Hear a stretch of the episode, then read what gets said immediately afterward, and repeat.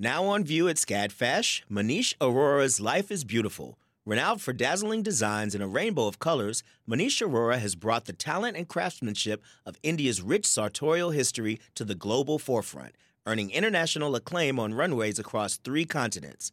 Designing in India since the 1990s, Arora's glittering garments celebrate extravagant expressions of self through varied materials, techniques, and silhouettes in a triumphant union of Western and Eastern aesthetics adapted to today's multicultural society with a touch of humor. Find out more at scadfash.org. Support for WABE comes from 100 Miles, a nonprofit committed to preserving Georgia's 100 mile coast. Protecting this critical coastal ecosystem takes all of us. Watch the stories of the innovators and future leaders who help keep our coast flowing at ourgeorgiacoast.org.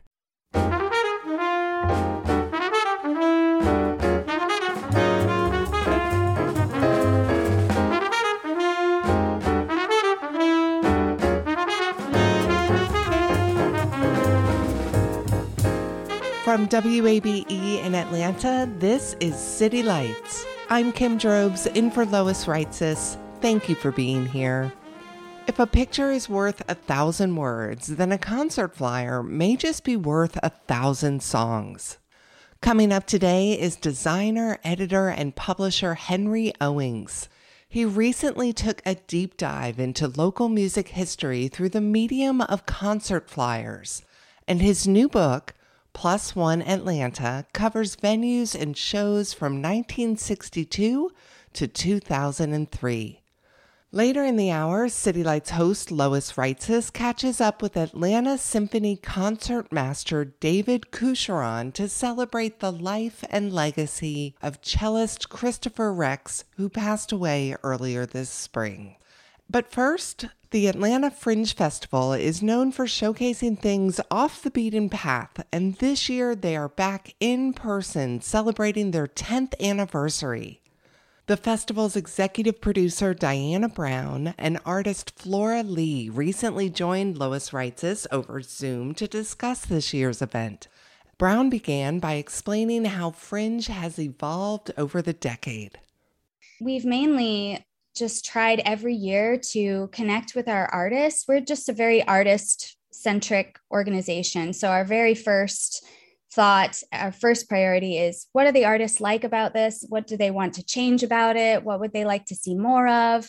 And so, every year we're always asking our artists and then our audience, especially too, about what can make their experience better. And so every year we're just refining and refining and trying to make it the best that it can possibly be. Hmm. This year's festival is supposed to be the biggest and most ambitious yet. What's in store?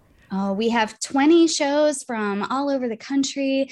We have 22 original audio productions for our Fringe Audio Festival, and we have free family friendly performances on Saturday morning just for the kids. So that's kind of our first theater for young audiences that we've ever done. We've done some stuff for like maybe eight to 10 to teenage range, but we haven't really tried to welcome toddlers before. So I'm very oh. excited about that. Great. Flora, the title of your one woman show, Sadek 1965, is a riff on the provincial city in South Vietnam, Sa Dec. Is this where the story takes place? So, so yes, Sa Dec is, um, as you mentioned, a little a small town in the heart of the Mekong Delta, and it's a very important place in my show because it is where everything started back in 1965, and it's also where my six-week solo motorcycle trip ends, and where the show ends. So it's an important place because it brings the story full circle. What is significant about 1965? Oh, so in May 1965, my father, who grew up in Vietnam in the Mekong Delta, meets his high school sweetheart, a young woman by the name of Hien. She's then 16 and apparently the most beautiful girl in the school. And my father is 19 at the time. And their love story features in my show as I'm trying to make sense of who my father was he was a very mysterious um, and difficult man. And my show is about me trying to make sense of our relationship and going back to Vietnam to piece together the story of his life. And that is, by extension, my story. Can you tell us if you felt closure and satisfaction about the story of your father and your relationship to him after your six week journey? Mm, that's a beautiful question. I did find closure, Lois, but I didn't find it where I thought it would be. When I set on this motorcycle trip initially, I thought I had a mystery on my hands and, and a story to piece together. And I thought I was going to Vietnam to find the facts. Um, and my, by then, my father had already passed away, so it was too late to ask him the questions. And anyway, um, with the character that he was, I would probably have never had the answers from him. But what I found, and the, the, I found the closure not so much in in the truth or in the facts. I found it in my own journey and even trying to understand by going to Vietnam, by seeing the country, and by meeting some of my family members when I arrived in Sa Dec, where these still live today on my father's side. So, yes, I did find closure, but through my own action and through my own journey, and not so much by the history or, or the facts. Have you remained in touch with those relatives you visited and found? Yes, I have. There's a significant language barrier because um, my father's side, uh, most of them do not speak English. I do have a cousin, however, who was wonderful to me when I visited Sa Dec. He had, I would say, 20 words of English, but just enough hmm. so that we could get around. And he was very kind to bring me to places that were significant to my father then such as the house where he grew up, the school where he met Hien, and the shrine where my paternal grandparents are buried. This must have been incredibly emotional for you. Yes, it was, and in, in so many ways. And when I finished the motorcycle trip, I was emotionally saturated and I couldn't yet make sense of everything that had happened and something that I talk about in the show. The integration of all that experience happened over the years and Lois, it took me eight years to write this show. I've been wanting to tell this story ever since I completed the motorcycle trip, but it took me eight years to sit down and write this show. And I think that those eight years were necessary for me to really integrate everything that I had experienced. Oh, my. Eight years sounds like such a long time, though, in comparison to the number of years of his absence in your life it seems you worked through a great deal in those eight years. I certainly did. I certainly did. And having this wonderful opportunity to rewrite my own story and being able to tell this story on stage, thanks to the Atlanta Fringe Festival, is invaluable. Mm. Diana, the festival kicks off with a benefit performance. Five fifths of Back to the future. Yep. what is the story behind this show? Uh, it is my favorite show of all time. Basically, this is actually a fringe fundraiser that a couple of other fringe festivals have done, where they kind of take some story that everybody knows, a classic film, or they'll do Alice in Wonderland or Wizard of Oz or something like that. Just something that people know all the beats of. And then they break it into five parts, and we give it to five different local performance groups to interpret however they want, which is great because they can be really free with it since people really know the story, that hopefully know the story really well. So they can kind of do whatever they want with their section. And then in one night, we come together and see the most unique retelling of all time. And uh, our fringe really loves classic 80s movies. So, so far, that's what we've chosen to do. We've done Karate Kid and Princess Bride. And then this year, we're doing Back to the Future. And it's always just been such a fun, weird, exciting, creative, uh, amazing show. And it's such a wonderful representation of what Fringe is all about. What do the ticket sales benefit? The Fringe Festival. So at the Fringe, our artists, our lineup artists, get to keep 100% of their ticket sales. So this is actually the only show in the entire festival where we get to keep the ticket money. So ah. it goes right to the festival coffers for next year. Great.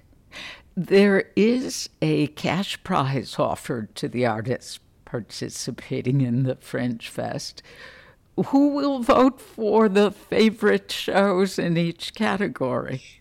Well, we have a couple different ones. So we have a Critics' Choice Award. And um, with that one, we've put together a panel of judges who have expertise in all the many varieties of performance that will be seen on stage. So we try to get circus people to come see the circus shows and dancers and choreographers to see the dance shows and writers and actors and storytellers and theater professionals to see you know the solo shows and stuff like that so that there's some kind of expertise involved um, and they score the shows and just the overall top score gets the top prize. And then there's a producer's choice award that we at uh, the fringe festival steering committee choose.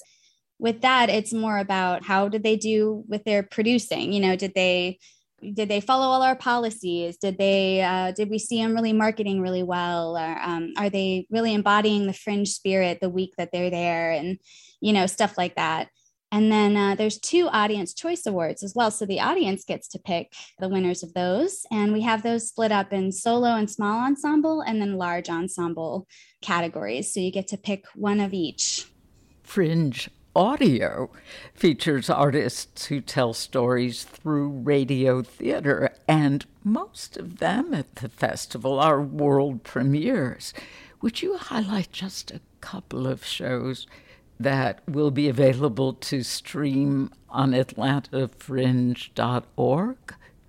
Absolutely. Let's see. There are 22 this year, and they sound really amazing. The quality of the Fringe audio shows have just gone up and up every single year. One that we love is actually a children's podcast called Ask Dear Abby, D E E R. so that lots of fun animal puns and cool advice, and they're really fun. And they're actually doing a live version of their show as well at our Family Fringe on Saturday morning, Saturday the 21st. And then there's a really cool sci fi show called Civitanum 7 by Bassworks there's also an, a Fringe Audio Critics' Choice Award, and our last year's Critics' Choice Award, Theater in the Dark, did a Moby Dick production that was just fabulous. And this year they're doing A War of the Worlds. So I'm very excited to hear theirs. They're just incredible writers and performers. Great. This is for both of you. How have the last two years of cancellations and virtual offerings made you appreciate in person performance all the more? Wow, so much, so much more. I guess in 2020, when we when we had to cancel our 2020 festival, we fortunately still had Fringe Audio, so we were able to still do some programming in 2020. And then in 2021, we did a virtual festival and part of it was, you know, we wanted to make sure there was some audience interaction. So we did watch parties and we did live shows, and we really tried to put a lot of community together with it.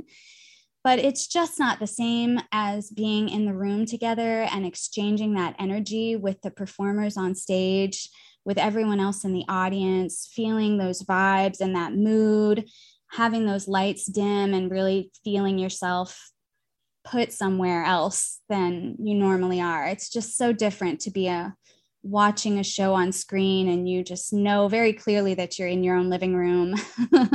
it's much harder to transport yourself. And I don't know why it's so much easier to watch a movie and take yourself somewhere else. But with theater, I feel like the connection with the performer is just so, it's just an energy transfer that can't be replicated. And so mm. I know I'm incredibly excited to get back to that feeling that that exchange with with the audience. Flora? Well i would not have a show if there hadn't been a pandemic. Um, when the pandemic started started in 2020 I was uh, single and living in a 500 square foot apartment in Washington, D.C. I also had this large translation project I had been working on where I've been trying to translate all the love correspondence I had found after my father passed away. Over 600 letters that him and, and Hien had written between 1965 and 1971. And I had it had t- taken me many years to translate and try to read that correspondence and understand what the letters were saying. And I had a team of 13 Vietnamese transcribers and translators working on this project. But then it was time to read those letters. And thanks to the pandemic and having absolutely nothing else to do, I was able to complete this massive translation project. And, and I read what um, turned out to be over 1,400 pages of love letters written at the time of the Vietnam War. Oh, my. Flora Lee, Diana Brown, this has been a wonderful conversation. Thank you so very much. No, thank, thank you, you so much. Appreciate you. Atlanta Fringe Festival executive producer Diana Brown and artist Flora Lee. This year's festival occurs from May 16th through the 22nd at venues in and around Little Five Points and Candler Park. More information is on our website, wabe.org. In a moment, we'll learn some Atlanta music history through the medium of concert flyers with designer and publisher Henry Owings. Amplifying Atlanta, this is WABE.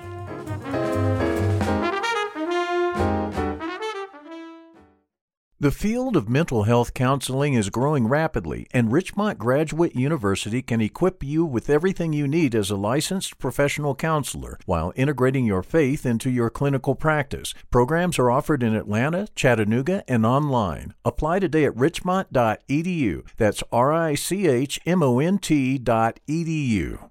You love free, and at Ameris Bank, so do we. That's why we're proud to offer worry free, hassle free Ameris Bank free checking. Manage your money your way with convenient access to digital, mobile, and telephone banking, all with no monthly service fee or minimum balance requirements. At Ameris Bank, we're with you. For more information or to open an account, visit our local bankers in person or online at amerisbank.com slash free checking. Other fees such as overdraft fees may apply. Ameris Bank, member FDIC, equal housing lender. This is City Lights on WABE. I'm Kim Drobes, in for Lois Reitzes. Thank you for listening. Once upon a time, before the internet was widely used, before Facebook, Instagram, and TikTok, Atlanta indie musicians had to take it to the streets to advertise their upcoming shows.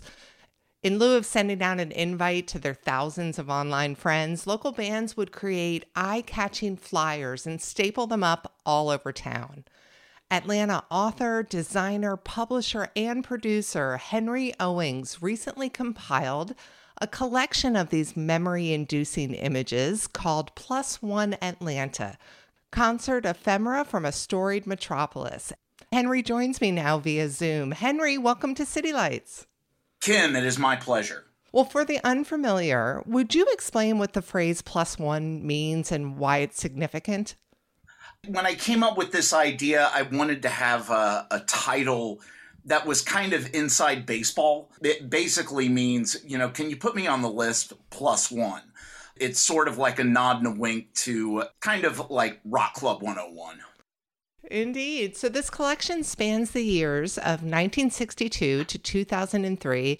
And mm-hmm. wow, that seems like it would have been a huge undertaking. What inspired you to indulge in this challenge? Uh, well, um, I don't know what you've been doing the last couple of years, but um, I, I certainly wasn't going and seeing any shows.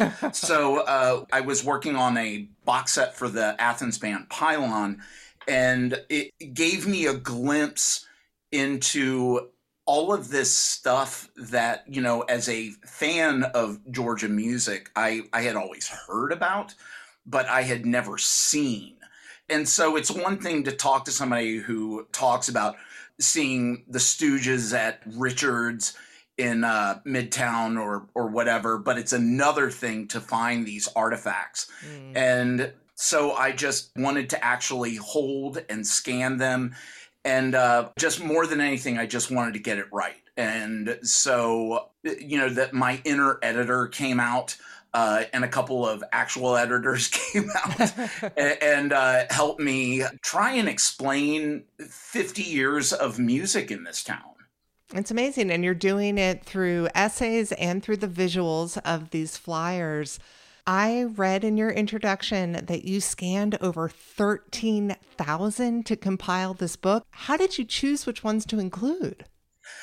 That's a really good question. Um, what I wanted to do was show Atlanta. I didn't want to show like my my personal biases. I wanted to show warts and all. I wanted to show the the cool bands. I wanted to show the the lame bands, and it, it's not incumbent upon me to say which is which. I think one of my strengths as an editor is I didn't lean on anybody in particular. My goal to try and hit as much as I could and not leave anything into question. You know, like as much as I have heard people over the years talk about the point and the metroplex and you know a lot of places that were here before i was in georgia. Could i have put more 688 in there? Could i have done more with you know like rose's cantina? Of course but that wasn't the point. I wanted to show cw shaw's and the you know pj's nest and the the rec room and 485 robinson and the i defy house and c11 and and and and. And then when you start going into the 60s it just offered more opportunities to tell the story. It was it was so much fun to do. Yeah and you did a really good job of getting out of your personal bubble of you know what you are really into musically. And to do so you had to put a call out to ask people to send you these flyers. Was there any sort of a trust issue that came up with borrowing like the people's precious keepsakes? Never. I think what i wanted to do was put people at ease. If somebody wasn't precious about it great, but I just wanted to scan it and return it. I've I've kind of largely been very allergic to holding on to this stuff. I don't mm. want to hold on to it. If somebody gives it to me, it goes to a museum. If it's from Atlanta, it's going over to Emory. And if it's from Athens, it goes to UGA. And uh, this is profoundly intimate memories that people are sharing with me. And I take it very seriously. Well, this book contains so much Atlanta history and it includes essays from well known musicians and music lovers that at one time or another they were very connected to their decade's music scene. And the first essay is from comedian and actor David Cross, and he explains how the Atlanta music scene helped him find his tribe. Across from that essay is a 1983 flyer from a club called The Nightery that features David Cross opening for RuPaul and the U-Hauls and the Now Explosion. Would you speak to the Nightery and its place in Atlanta indie music history? Happily. To those that are driving around, those around Atlanta, the Nightery is where Eats is currently. It's the same building, same everything. You know, like David grew up in Roswell and his very first gig where he was paid money to perform was that show at the Nightery. And RuPaul was not RuPaul trademark, it was RuPaul. Just another character in our scene. Yeah, and Atlanta music scene more so than say Chapel Hill or Birmingham or New Orleans it was the place in the South where, you know, other than heteronormative males and females, they want, came here because they felt like they had a home. And RuPaul was one of them, and so was Benjamin from Smoke and Opal Foxx Quartet. So were everybody from the Now Explosion, Tom Zerilli. Uh, I mean, the the list goes on and on and on and on.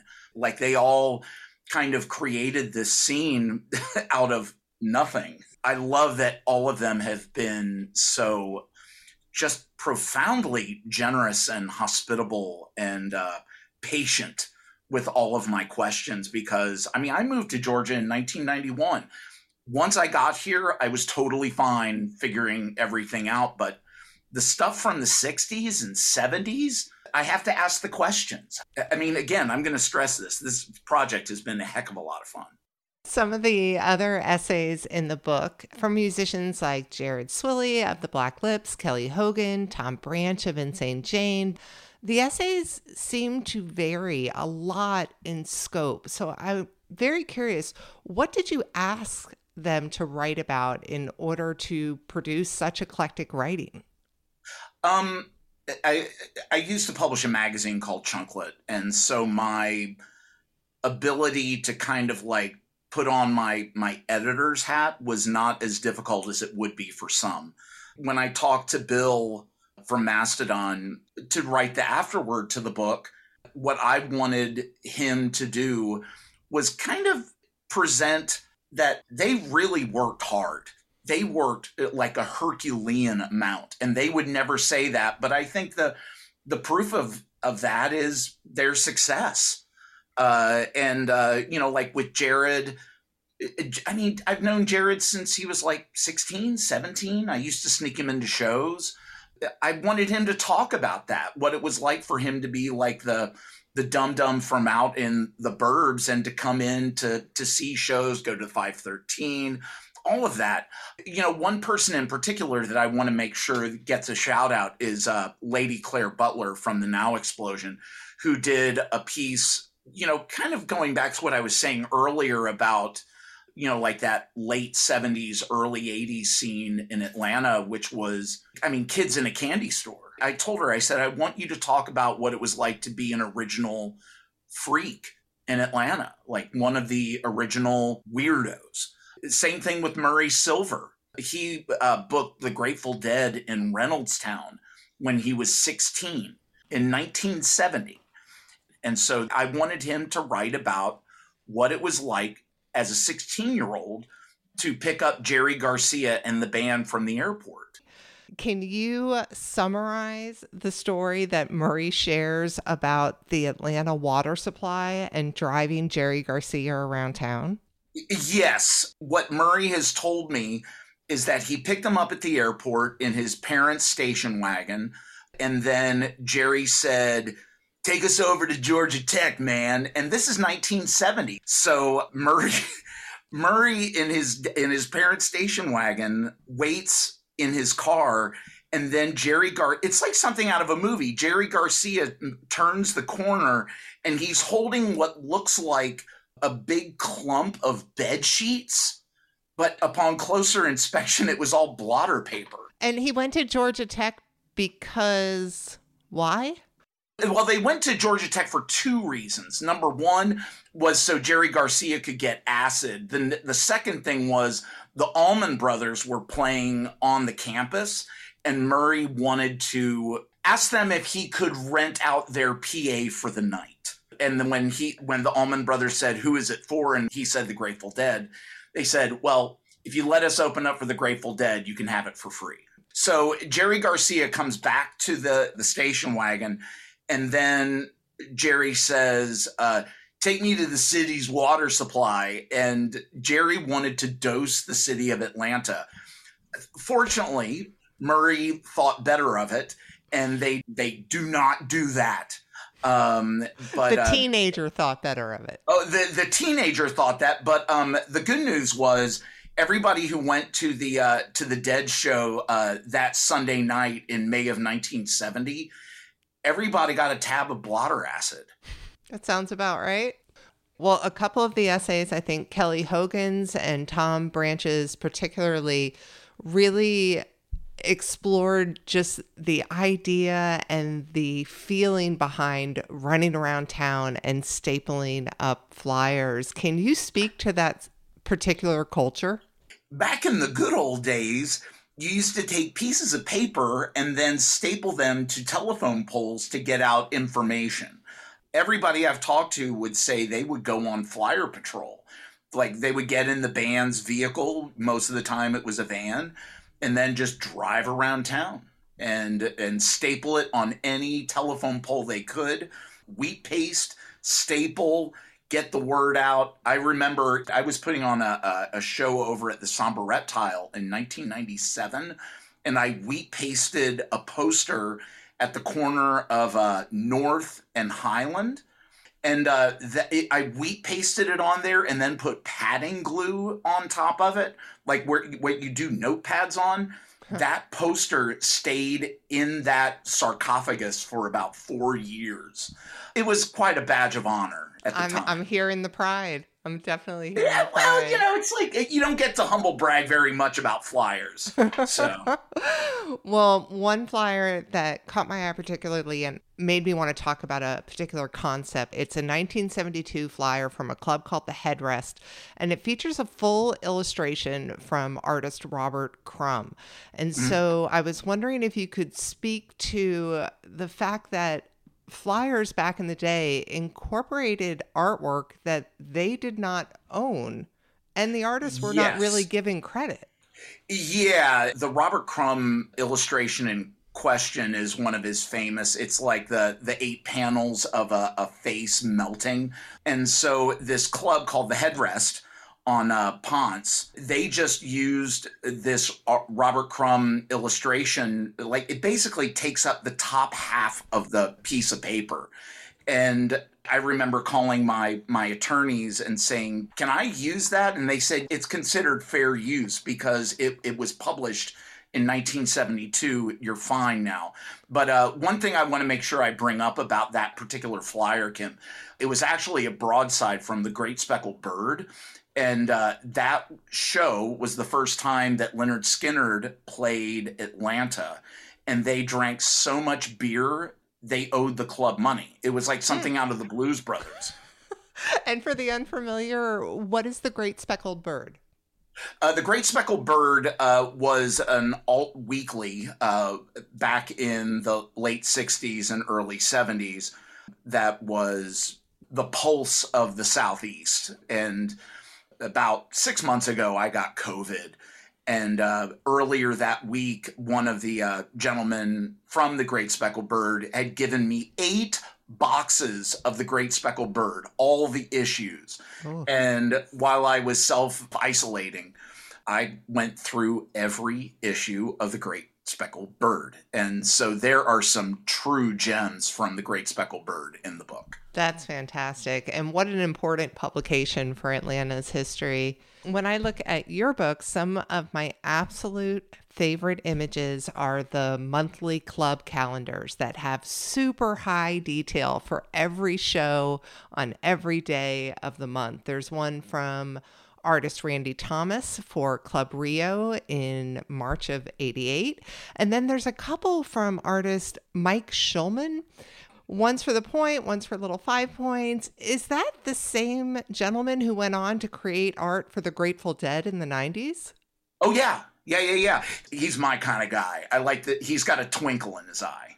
He's an incredible artist, an absolutely A incredible, very incredible. artist. Yeah.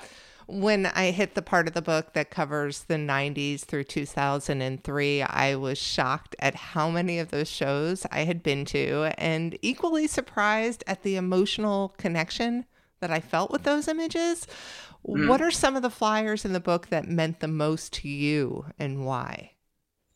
Man, to those who haven't seen the book, it's 215 pages and it's kind of like saying which of your 215 babies is your favorite because each one of them moved me. So, as far as like personally, it's like I wanted to communicate with everybody. Um, and so to have like Richards in the fall of 1973 with the New York Dolls and Skynyrd and the Stooges all playing within the same month. I mean that that's pretty cool. The Grateful Dead flyer at Reynoldstown is pretty cool. Um, Mastodon Under the Couch. I mean, Mm. come on, that's like a chef's kiss right there.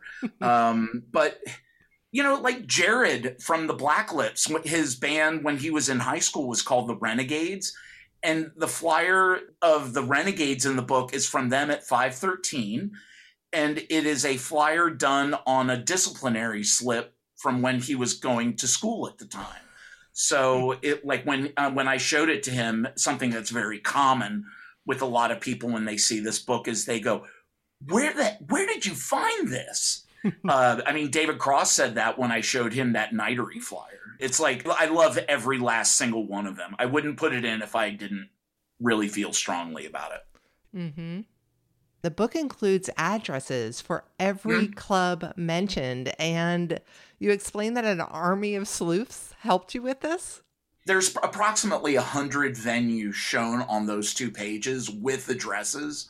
Every line has been vetted. I love that part of the book just as much as the flyers. I, you know, grew up in Atlanta, and one of the venues that historically I always heard mentioned that I missed was Alex Cooley's Electric Ballroom.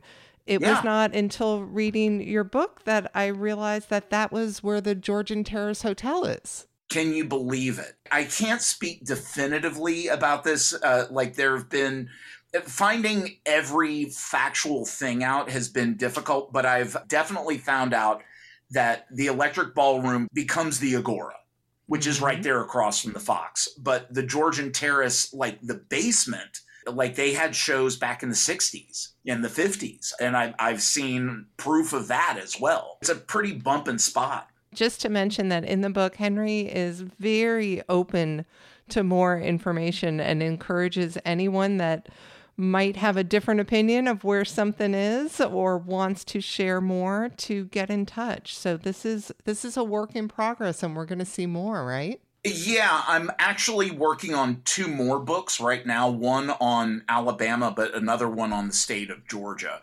I'm going to Macon in a couple of weeks. There have been, again, just a lot of people just generously opening up their their homes to me and allowing me to come in with my scanner and my laptop and just scan in their dining room. Well, as much as this book is about music and art, it is also about preservation. Can you speak to your partnership with the Rose Library at Emory? Emory has been very, very generous with me. They have, uh, I'm using air quotes here, a punk rock archive, and any hard copies I have are going to them.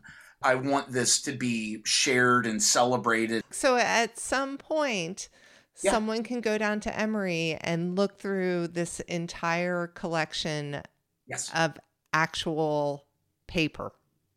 Uh, any any paper that I have, yes. But the the thing that I must stress is I have fourteen thousand high quality digital scans, not photos, scans of everything. It's been a, a challenge, but uh, I don't know.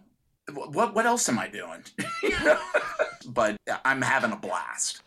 Designer, editor, and publisher Henry Owings. More information about his new book, Plus One Atlanta, is on our website, wabe.org. Coming up, City Lights host Lois Reitzes celebrates the memory of longtime Atlanta Symphony cellist Christopher Rex. Amplifying Atlanta, this is 90.1 WABE.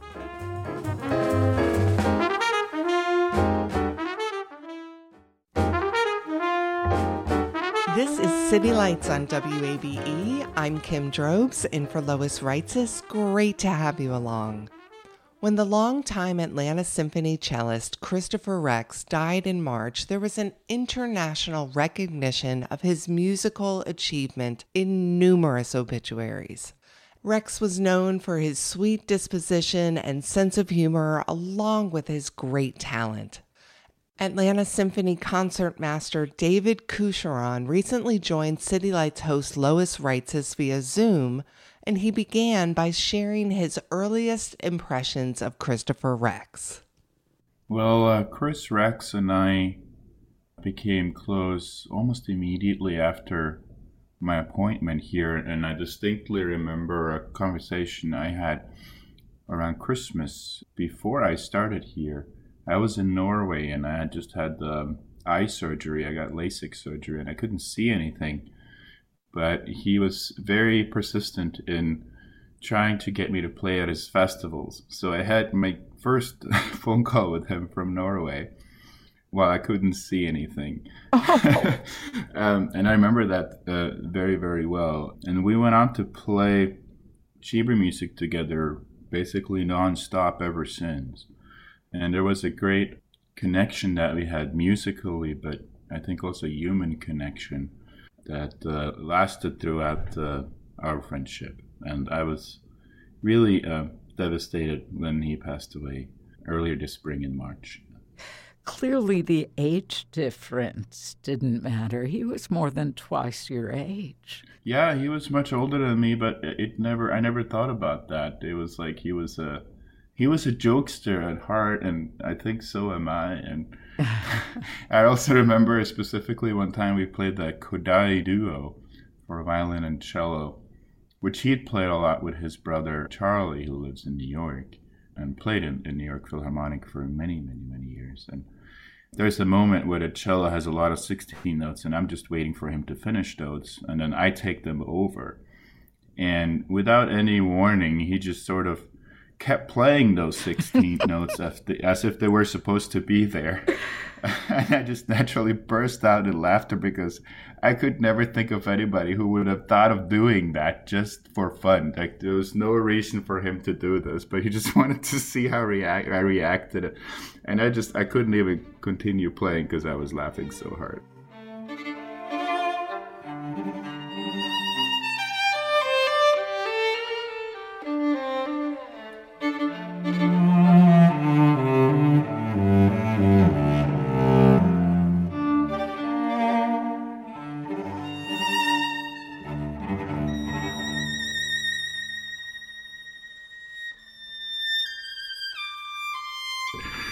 Had these like wonderful interactions in music, and I think it was music that kind of inspired our friendship. Oh. And it was just, uh, yeah, he was a musical, uh, he was a musical brother to me. Oh. I heard there was a funny moment. Was this when you auditioned or you had just arrived as concertmaster with the Atlanta Symphony, where he was coaching you or claimed to be coaching you? Tell oh, us. I think I know what you're talking about. Yes, so we played the Ravel duo for violin and cello, and I had never done it before. It's not done very often, but because of his brother playing violin, Chris had obviously played it a lot of times before. So I was just like, "Hey, Chris, can you just teach me? Just tell me what to do here." And he kind of talked me through the whole piece because it's a very, it's a complicated and and difficult duo.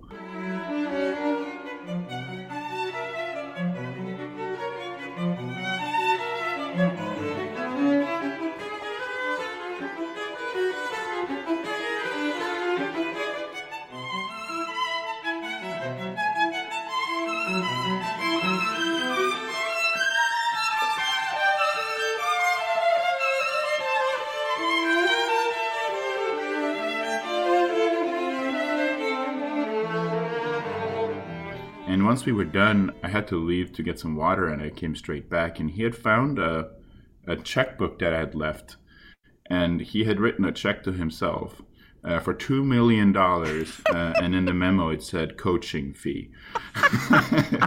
and I always put that check up uh, in my in my room at the symphony hall, and it's still there, and it will never it will never leave. But it was kind of the jokester kind of person that oh. he was, and and always with the sparkle, you know, twinkle in his eye. And I will really, really, I really miss that. It's, it's really a, a huge loss. Did he sign it? Did he sign your name, David? No, he did not. he did not sign the name. Yeah, he, he knew where the limit was, too, I guess. I guess. Okay. So your sister, the wonderful pianist Julie Coucheron, has said that Chris liked to think of himself as an honorary Norwegian. I didn't know this until recently. Tell us more about the Norway connection. Chris was at my festival in Oslo several years, I want to say three or four times, and he was always very excited to go and he usually stayed a little bit longer than he needed to and uh, looked around Oslo and went to Bergen and the host family he stayed with them him became also very close. And it was around that he discovered that Oslo the capital of Norway used to be called Christiania. That was the old name for Oslo before it became Oslo. So he thought oh this is a great name for our trio because this is where Julie and David are from, and it also contains my first name, Chris. so that's how he named our Christiania trio, which we played everywhere uh, with that name.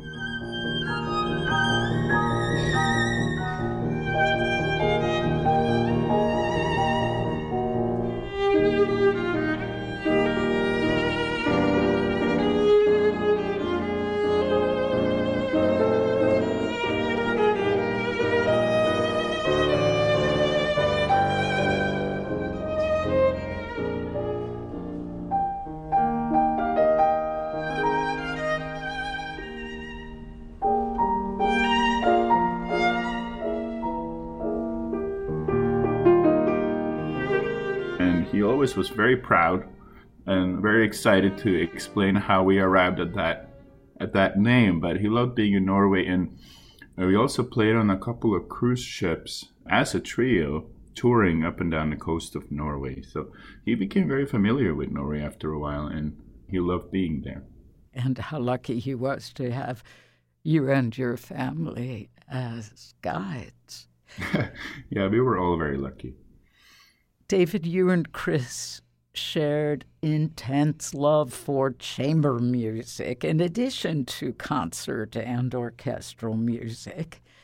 And along with being the Atlanta Symphony principal cellist for 38 years, more than 38 years, Chris created the Amelia Island Chamber Music Festival and the Madison Chamber Music Festival. This was in addition to his role as founding member of the Georgian Chamber Players. On Friday, you and the Georgian Chamber Players are performing a concert dedicated to his memory. How will the music on that program pay tribute to Chris Rex? We will be playing the Mark Gresham Clarinet Quintet, uh, which we had planned to play with Chris for many years, and we finally found time to do it this spring. My sister and I will pay tribute to Chris by playing the Grieg C minor sonata, which was one of his favorite sonatas. And we already talked about his connection to Norway and Norwegian music, and he loved Grieg. And then there's going to be the Kegelstatt Trio, which does not have any connection Chris, but I, I'm sure he would approve of us having that on the program. I'm sure he would, and uh, no doubt, as a piano trio, he would be down for it. David, what aspect of his work and life do you consider the greatest legacy of Christopher Rex? Well, I think his children, obviously. And I think that what he managed to do, being the leader of the cello section here in Atlanta Symphony for such a long time, is amazing. And I like to go back and listen to his concertos, his Elgar cello concerto, for instance, which he was very happy with, that he did with Donald Runnicles, along with um, how he managed to make uh, Amelia Island Chamber Music Festival the internationally recognized chamber music festival it is today is really remarkable. I I often asked him, "How did you do that? How did you do that?" And I think it's his dedication to music, his dedication to quality and wonderful, amazing playing, his enthusiasm for chamber music, and his charisma. I think was kind of what all came together, and with the help of the locals in Amelia. Um, propelled that festival really to be really widely regarded as a really premier chamber music festival. When you think about the soloists and the names that he's had there, you know, Yo-Yo Ma, Yuja, Lang Lang, all this, Renée Fleming. I mean, it's really, really incredible. I, I just can't believe that that's possible. And that's kind of a testament to what he managed to do. He managed to do things that people thought were not going to be possible for him. Oh, and I know what a loss this yeah. is for you personally. And it, it it's strange to that he to me he's not around anymore. He's always been around, and hearing Yo-Yo Ma himself dedicated his encore for his concert here last month to Chris Rex and playing the sarabande from Bach in his memory it's just unbelievable. I mean, when you think about that. And it, it wasn't, I talked to him beforehand the concert, and he's just said he can't believe it either that he's gone. And it was just a, of course, he's playing this encore dedicating to Chris. David, this has been such a wonderful conversation. Thank you so much for your reflections on memories of Chris. I really appreciate it. Atlanta has lost a great giant in music, and uh, Chris is going to be deeply, deeply missed.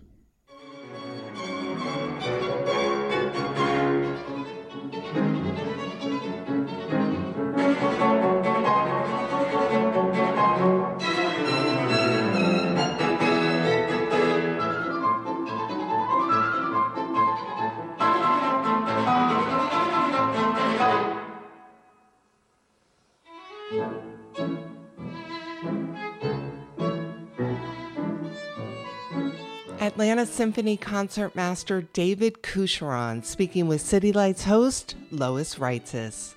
All are invited to celebrate Christopher Rex tomorrow, Friday, May 13th, for a concert dedicated to his memory at Peachtree Road United Methodist Church. More information is on our website, wabe.org. You've been listening to City Lights, our daily exploration of arts and culture. Tomorrow at 11 a.m., Atlanta artist William Downs shares details on iDrum's new exhibition, Stars and Feelings. Plus, Camilla Alves McConaughey takes on picky eaters with her new children's book, Just One Bite. And the latest installment of our series Film Crew Files features special effects technician Carrie Foreman.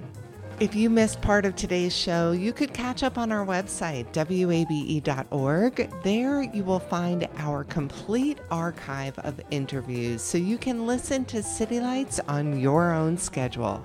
City Lights host and executive producer is Lois Reitzes. Summer Evans is our producer, and our engineer is Shelly Canavy.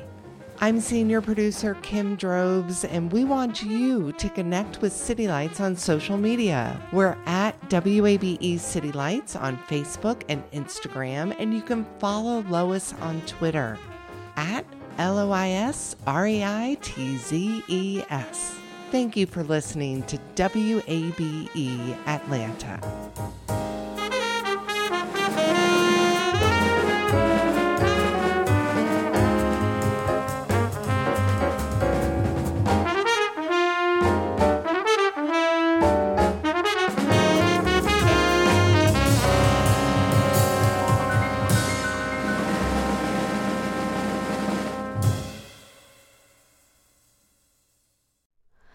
Hi, it's Terry Gross, the host of Fresh Air. We bring you in depth, long form interviews with actors, directors, musicians, authors, journalists, and more. Listen to our Peabody Award winning Fresh Air podcast from WHYY and NPR. The world is full of mysteries. Are ghosts real? Is that yogurt expired? Hey, the unknown can be scary. But when you donate to WABE, you know where your money is going. Your gift supports the journalism that keeps you informed and the programs that pull back the curtain on complicated stories. Help us make the world less mysterious. Become a member now. Go online to wabe.org/donate and thanks.